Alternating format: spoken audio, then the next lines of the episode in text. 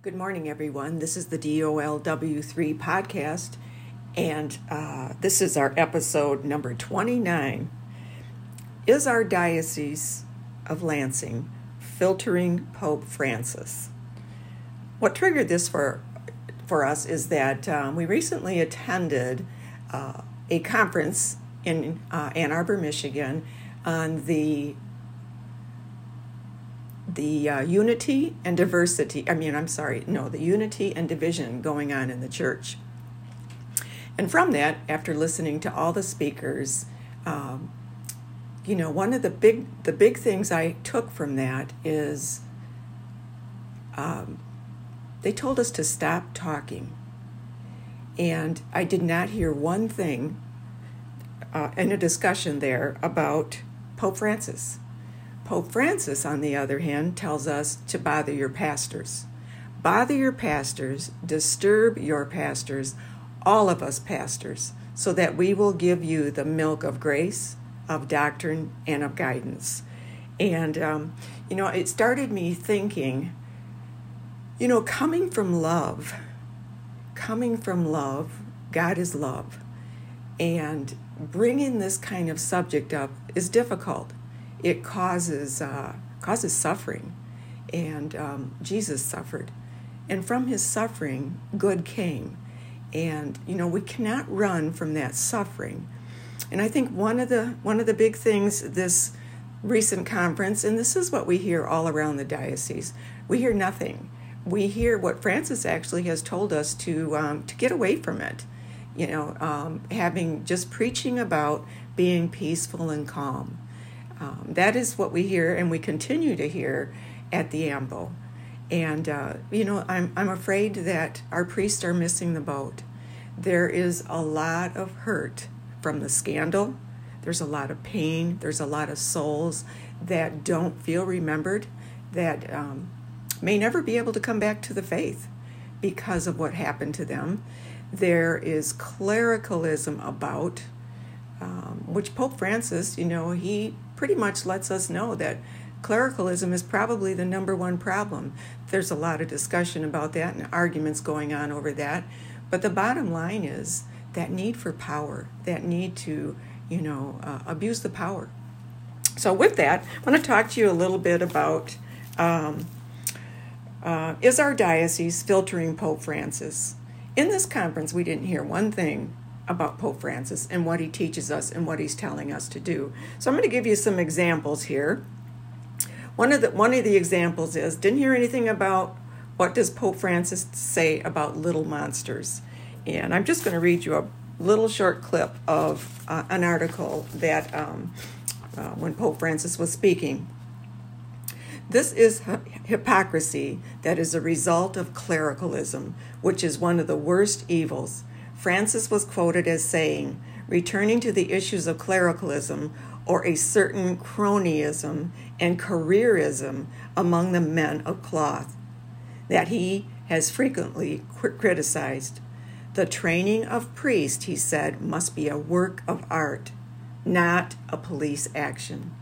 We must form their hearts, otherwise, we are creating little monsters. And then these little monsters mold the people of God. This really gives me goosebumps, he was quoted saying. And I think that's powerful. I because I believe that is what we are seeing. Uh, you know, are there good priests? Of course, there are good priests. Um, there are bad priests too, and I think Pope Francis sees, you know, what is going on and what has been going on, and has been going on for years, and um, to address it in such a big use, institution, it uh, takes time and it's slow. Okay, and then so the next thing I wanted to talk about is the um, Pope Francis talks about the nesting mentality. And you may have heard me speak about this before, but we don't hear this. We didn't hear one thing about this and how to address this with our, our priest and our staff. Um, as you guys know, uh, I've told my story a little bit. I have never gone into full detail, but um, I definitely could see this nest mentality there at hrburton.org. Um, anyways, here's what Pope Francis says about the nesting mentality. And may God preserve us from the nest mentality, that of jealousy, guarding ourselves in the small group of those who consider themselves good. The priest with his loyal followers, the pastoral workers closed in among themselves so that no one can infiltrate, the movements and associations in their own particular charism, and so on, he said. It's a really good article, and you just have to Google uh, Pope Francis and nest mentality, and you can pull up that article. Um, you know, the Pope also has um, made made changes to the canon law in seeing that it was necessary. Um, and, and one of the topics here, and one, I'm not going to read the article, but the Pope changes canon law to explicitly criminalize grooming and priest sexual abuse of adults.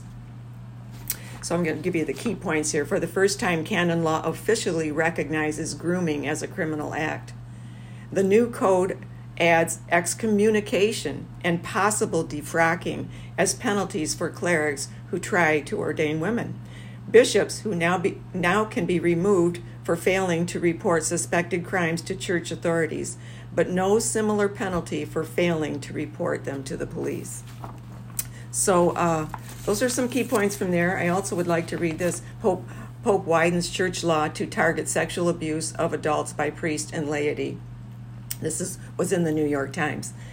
Uh, in Rome, Pope Francis has broadened the Roman Catholic Church's definition of sexual abuse by revising its penal code to explicitly now acknowledge that adults and not only children can be victimized by priests and powerful lay people who abuse their offices and you know so that that leads me into um, why is it necessary uh, that we memorialize these things and that we talk about them often number one um, those abuses you know so many in the scandal you know that if we want to talk about the scandal we're told you know um, why do you want to keep bringing that up? You know that's just old stuff. That's just old news. No it's not. Why then i ask you uh, priests um, people in the conferences who lead conferences and talk about the use of language. You know, um, they use the, uh, you know, we know what we're talking about because we have, um, we have the knowledge. You do not, so stop talking.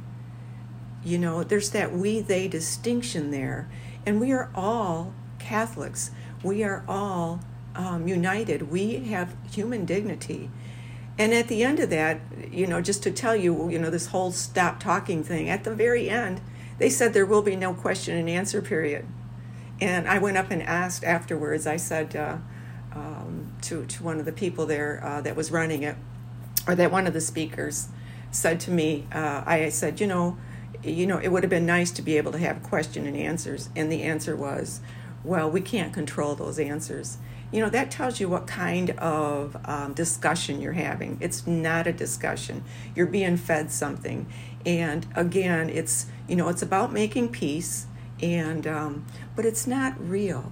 It's not getting at the crux of all these things these painful things that people go through and then are just out there left alone pretty much to uh, you know i was exiled from from my church my uh, my friend and colleague, he was um, exiled from the church. Uh, community was um, destroyed in that church. Uh, ministries for the poor, ministries for delivering food, all those things were destroyed. And you know, it is said in in their circles that you know I wouldn't come and talk. That that became a great big thing. You know, Therese, go talk, go talk, and I did. I want you all to know I did talk three times, and um, those in power did not want to include the vulnerable, did not want any part of it. Number one, it would cost too much money and it would take too much time, and you know, there's just really not a big interest in it. How do we know? How do we know how many family members are sitting in those pews with a mentally ill person? That they have a hard time dealing with. We don't know unless we talk about it and ask questions about it and, you know, put that cross that our pastor was going through at that time because of this uh, mentally ill person, um, put that cross in front of the people. You think we're so stupid that we can't come up with things?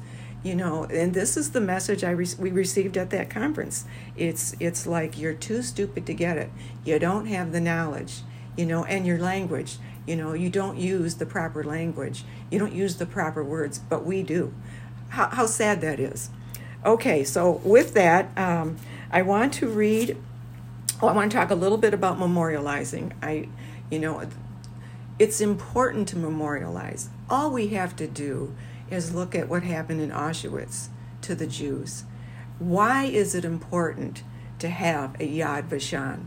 That's a memorial, a perpetual memorial for all those lives lost. We should not ever um, forget. You know, Rudyard Kipling wrote that poem about lest we forget. That's a famous saying. We should never forget those loss of lives, those, you know, things that happen in war. And believe me, survivors of se- sexual abuse, survival of those abused by their pastors who use clericalism on them, that um, that is a mark. It's like a sword in your heart, and it's a wound. You just don't get over it. It's important to memorialize these things, and. Uh, Randy Engel, and she, you know she's here with us today in her writings, and I, I want to read this to remind you um, how important it is, and I also want to remind you that her books, The Rite of Sodomy, Homosexuality, and the Roman Catholic Church, goes all the way back into the history. This is a five-volume investigative report, and it's been shelved.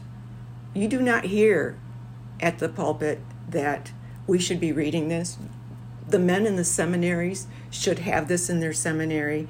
You do not hear these guys talking about that. It's supposed to be hush hush. We don't want this to ever happen again. How do we memorialize it if we don't talk about it? We think of those souls, those souls that have been so damaged, and we pray to God for them. You know, that uh, Mother Mary, please, please lead them to your son because uh, but you know, if they can talk about it and don't give that message, darn it all, don't give that message, stop talking about it. No, talk about it. Let's heal it. Let's help these people heal. Let's bring Catholics back to the church.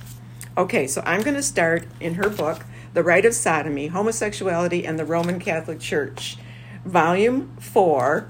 I have been reading about it, but I put it on the shelf for a while because there were other things that came up you know, one the the last few podcasts I talked a lot about writing to your bishops, you know, using your voice.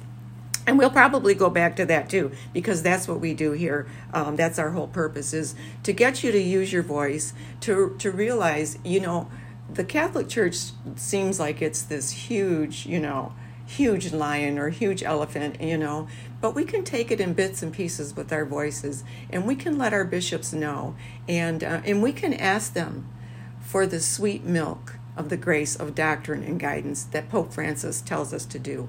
All right, we are to disturb. Don't ever forget that. Disturb, no matter what they treat you like, um, we are to do that. And, and, and to bring up one more point, you know, think of this. If, if you, as an as a bystander, you see things going on, and you know it's a sin, and you know it's against um, the doctrine of the church. And if you don't know, maybe you should look it up. You know, if, is what's going on, is that a sin in the church? Does it become your sin then if you don't correct? There is a ministry. We are to correct the ills of the church. We are not just to ignore it, bury our heads, and act like it's not happening. Okay, so I'm on page 889, beginning chapter 15. This is again Randy Engel, The Rite of Sodomy, Homosexuality, and the Roman Catholic Church. Now, she was, you know, so um, led by the Spirit to stay with this for 17 years to write this these books, you know, of what she's seen and put it out there. It's there for us. And, you know, this is our history. This is something we should memorialize for the sake that it should never happen again. The special case of Joseph Cardinal Burnett, Burdine uh, chapter 15 begins on page 889. Again, this is in volume 4. Introduction. This segment of Joseph Cardinal Bernardin was originally incorporated into the previous chapter on homosexual members of the American hierarchy. However, because of his extraordinary influence on AmChurch I decided Cardinal Bernardin deserved a chapter all of his own. To do, to do real justice to Cardinal Bernardin and, and his entourage of clerical homosexuals and pederasts and ancillary hangers on who made up the Chicago, Washington, D.C. homosexual slash pederast axis would require more than one full sized book. The highly condensed summary of information on the role played by Bernadine in the building of the homosexual collective within AmChurch is intended to dispel the fiction that the late Cardinal Bernardin managed to fool all the people all the time. That Bernardin's alleged sexual penchant for young men still remains an open issue every, every even today many years after the Cardinal's death, is reflected in the remarks made by writer therapist A.W. Richard Sipe in his keynote address. View from the Eye of the Storm, given on February 23, 2003, to the Link Up National Conference in Louisville, Kentucky. According to Sipe, years before, Bernardin was charged with sexual abuse by Steven Cook in 1993. Several priests who were associates of Bernardin prior to his move to Chicago, revealed that they had partied together. They talked about their visits to the Jos- Josephinum to socialize with seminarians. It is a fact that Bernardin's accuser, Cook, did not ever retract his allegations of abuse by anyone's account other than Bernardin's, said Sipe. He also acknowledged a report that before his death, Cook had reached a settlement in the $3 million range with the Archdiocese of Chicago Cincinnati. I'm going to pause here. I'm going to talk about that $3 million for a minute. You know, I don't think Catholics like to know this, but we have paid for that. Um, and how do you feel about that? How do you guys feel about funding this kind of scandal? Do you what do you think about that? 3 million dollars your donations things that we're, we're putting into the church that we think is being properly channeled. Well, I got news for you. Uh, you know, there's another big uh, thing in the church that's that's really um, Pope Francis has really taken taken a knife to is uh, is the financial scandal. It is a fact that Bernardin's accuser. Oops, I'm sorry, I already read that part. Father Charles Fiore, the well known Dominican, related much of the information recalled by Sipe to this writer in a series of phone interviews that spanned more than five years in the early 1990s, but in much greater detail. This information included the testimony of a seminarian who claimed he was forced into a sexual relationship with Bernardin and other American prelates, and who said he attended sexual functions at which the Archbishop paraded Steven Cook around. The Cook case, as we shall see, was not the first time that Bernardin's name had come up in connection with homosexual activities and sex abuse scandals, some of which involved occult practices. Shortly before Cook filed suit against Father Ellis, Harsham, and Cardinal Bernardin in November 1993, Monsignor Frederick Hopwood, Bernardin's former roommate from Charleston, South Carolina, was accused of sexually abusing over 100 boys. Much of the alleged abuse took place when Bernadine was serving as assistant chancellor for the Diocese of Charleston under Bishop John J. Russell. Cardinal Bernardin sent a team of archdiocesan lawyers to Charleston to arrange an out of court settlement for Hopwood's victims. The records were sealed. So I want to stop here. This is why we memorialize. What about those victims? I have to ask you, look at that. And why do we want to memorialize this? Think of those victims. Think of their families. Think of the people around them in the church who all, what happened? You know, what happened to their faith? and I hope they became a voice. I hope that they're they're using their voice and memorializing this, and more and more Catholics begin to stand up and memorialize this, so that um, it never happens again. The Diocese of Charleston has long been recognized as seat of doctrinal progressivism Since the days of Bishop John England and the city of Charleston is the historic hub of the new and reformed Palladian Rite, created by Freemason Albert Pike in the 1870s, a rite which hails Lucifer as the light bearer. It was here in Charleston that the young Joe Bernardin lived out his early years.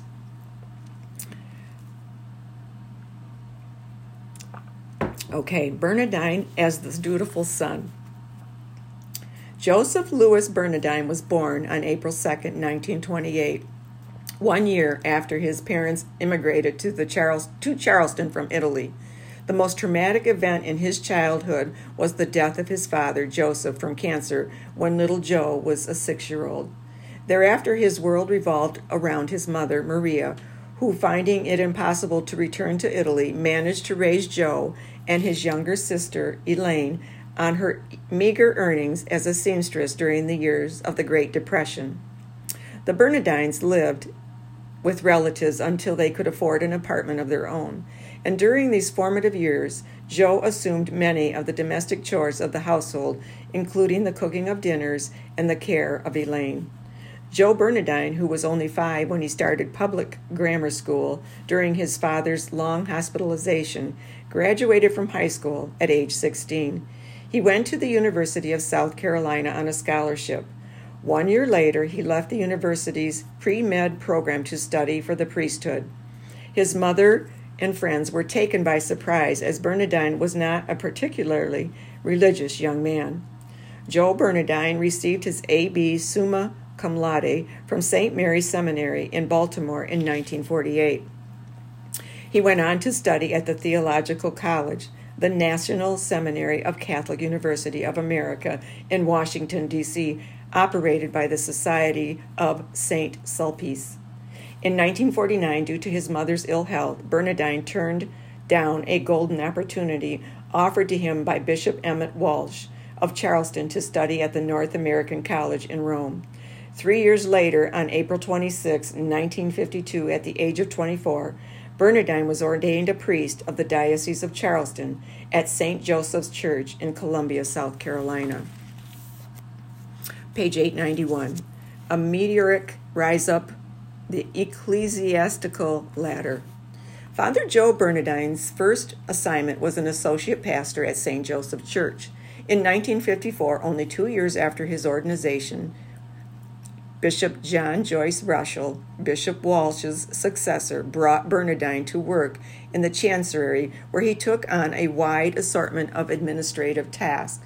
He rapidly rose from chaplain to director of vocations to vicar general and chancellor and secretary to Bishop Russell. In 1959, at the age of 31, Pope John the 23rd made Bernardin a Monsignor. Among Bernardin's close friends was Monsignor Frederick Hopwood, who also worked at the Chancery and lived at the rectory of the Cathedral of St. John the Baptist. Originally ordained as a priest of the Archdiocese of New York in 1951, Hopwood was sent to Charleston by Cardinal Spellman in January 1952. The reason for this transfer is unclear. In 19 in November 1954, the same year that Bernadine began to work at the Chancery, Spellman gave permission for Hopwood to be incarnated into the Diocese of Charleston. Bishop Russell made Hopwood his assistant chancellor. By the late 1950s, Monsignor Hopwood had gained a reputation as the Chancery's president pederast, resident pederast. Hopwood routinely sexually abused young boys in his room at the Cathedral of St. John, as well as Camp St. Mary in, in Beaufort. Such criminal activities could hardly have escaped the attention of Hopwood's superior, Bishop Russell, or his friend, Monsignor Bernardin. Hopwood's long record of sexual abuse, which involved more than 100 victims, did not come to light until December 1993 when the first lawsuit was filed against the priest. All of Hopwood's victims who pressed charges were eventually paid off by the Diocese of Charleston, with the financial and legal assistance from Cardinal Bernardin and lawyers hired by the Archdiocese of Chicago from the premier law firm of Mayer, Platt, and Brown. The court records of the Hopwood case were sealed as part of the financial settlement with the priest victims and their families. As of June 2004, Reverend Monsignor Hopwood was still listed as a priest, retired, of the Diocese of Charleston. Whether or not Bernardin was an active pederast alongside Hopwood or simply a silent partner while the Hopwood Follies were in full swing in the Diocese of Charleston is not known, and it is unlikely that Hopwood, who owes his freedom to the late Cardinal, will enlighten us on the subject anytime soon. So I just wanted to stop here for a second and can you see Pope Francis, you know, seeing these things or hearing these things? Maybe maybe he's read the book, I don't know. But can you imagine, you know, what he thinks number 1 and seeing, you know, um, and I'm just speculating here, and seeing uh, these things going on, why he names it clericalism, I mean, it is it is definitely sexual abuse. Of course it is, but it even goes further because there's so much complicit behavior among the brothers in in the church. As Paul Likoudis points out in AmChurch comes out, Monsignor Hopwood was not the only active clerical pederast in the Charleston Diocese during the Russell Bernardin years. There was Father Justin Goodwin, who was ordained in 1953. He reportedly spent a great deal of his spare time at the Cathedral of St. John the Baptist. In June 1995, Goodwin was charged with the sexual abuse of male minors. This diocesan officials had moved Goodwin from parish to parish, not only in the Diocese of Charleston, but also to out of state parishes in Washington, D.C., New York, and North Carolina before he left the priesthood. I'm going to stop here too. Um, you know, what pops into my head is we see the same stuff going on still in our Lansing diocese. And I'm sure it goes on. You know, I know we have the Gaylord Diocese Watch too, and here in Michigan, and we have the Mary MacKillop uh, uh, Coalition. We have all these things going on for a reason, because these things do. They, you know, they keep happening. Priests keep getting moved around. We've just there's just been another report by a priest um, that's being investigated, and uh, um, with uh, things that were. Oh, it's possible that he. Um, well, I should say it is reported by other students in the high school that he this priest um, spoke of a confession by one of his by one of the students in front of a group of other students, and uh, which is breaking the seal of confession. That's a major no-no. That is being investigated uh, um, and being watched. The Gaylord Diocese is watching it. Uh, the Mary MacKillop Coalition's watching it, and we're watching it too. And you should be too. We should be because priests are being moved around. This priest was moved around, and he's moved again. New mentors in Hallinan and Dearden. In September, we are on page 892, and this will be the last section I read. In September 1958, Bishop Paul J. Hallinan, one of AmChurch's rising stars, replaced Russell at, as the new bishop of Charleston. Hallinan took Bernardin on as his protege, and Bernardin adopted Hallinan, the first Archbishop of Atlanta. Four years later, after contracting what proved to be a fatal case of hepatitis in Rome, Hallinan brought Bernardin to Atlanta on April 26, 1966. He, had, he ordained him an, an auxiliary bishop at the Cathedral of St. John the Baptist. Bernardin was the youngest bishop in the United States. For a brief period, Bernardin served as a rector of the Cathedral of Christ, the King, in Atlanta until he was tapped by Archbishop John F. Dearden, the first president of the newly created NCCB USCC, to serve as the Bureau's first general secretary. Bernardin resigned as auxiliary of Atlanta on April 5, 1968, to become the first of a long, virtually unbroken line of homosexual and pro-homosexual clerics to hold the position of general secretary and or presidency of the NCCB slash USCC. With the death of Cardinal Spellman of New York on December 2, 1967, there was a gradual shift in power away from individual kingmakers like Spellman and Mundelein. The new breed of prelates derived their power from their positions within the centralized AmChurch structure of the NCCB USCC the massive or- reorganization of the old National Catholic Welfare Conference into the super bureaucracy of the NCCB slash USCC proved to be an unbelievable boon to the homosexual collective within and without the church. It accelerated, it accelerated the rate of wholesale infiltration and colonization of dioceses throughout the United States and reached its zenith under the sign of Pope Paul VI. One of the Bishop Bernardin's closest friends at the NCCB slash USCC was fellow homosexual father James S. Rausch, whose background has been thoroughly covered in Chapter 11 in 1970. Bishop Bernardin appointed Father Rausch Assistant General Secretary of the NCCB USCC after Bernardin was made Archbishop of Cincinnati in November 1972, Rausch succeeded him as General Secretary. Rausch was ordained an auxiliary bishop at St. Cloud, Minnesota by Cardinal John Krol of Philadelphia on April 26, 1973. in January 1977, having served out his term of office in, at the NCCB USCC, Rausch was made bishop of the Diocese of Phoenix. Another close friend of Bernardin was Michael J. Sheehan, one of Bernardin's four assistant secretaries at the NCCB slash USCC. He had the reputation of being Bernardin's hatch, hatchet man. His main task was to fire the employees inherited from the old National Catholic Welfare Conference and replace them with more politically and morally progressive clerics and laymen. Sheehan later became the Archbishop of Santa Fe, a proverbial dumping ground for clerical pederasts on the run. The reader may recall that Sheehan was the rector of Holy Trinity Seminary in Dallas, which accepted the notorious Rudolph Rudy Kos as a candidate for the priesthood despite the fact that Kos was a divorced man and known pederast who had sexually abused his own brothers.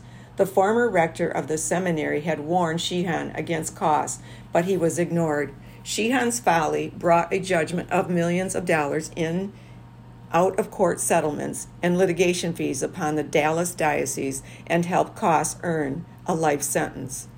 One of Kos's victims, Jay Lemberger, a former altar boy, took his own life at the age of 20, a tragedy that cannot be papered over with money. Now, here's here's my thing here, guys. You know I'm talking about memorializing. Can't get that back.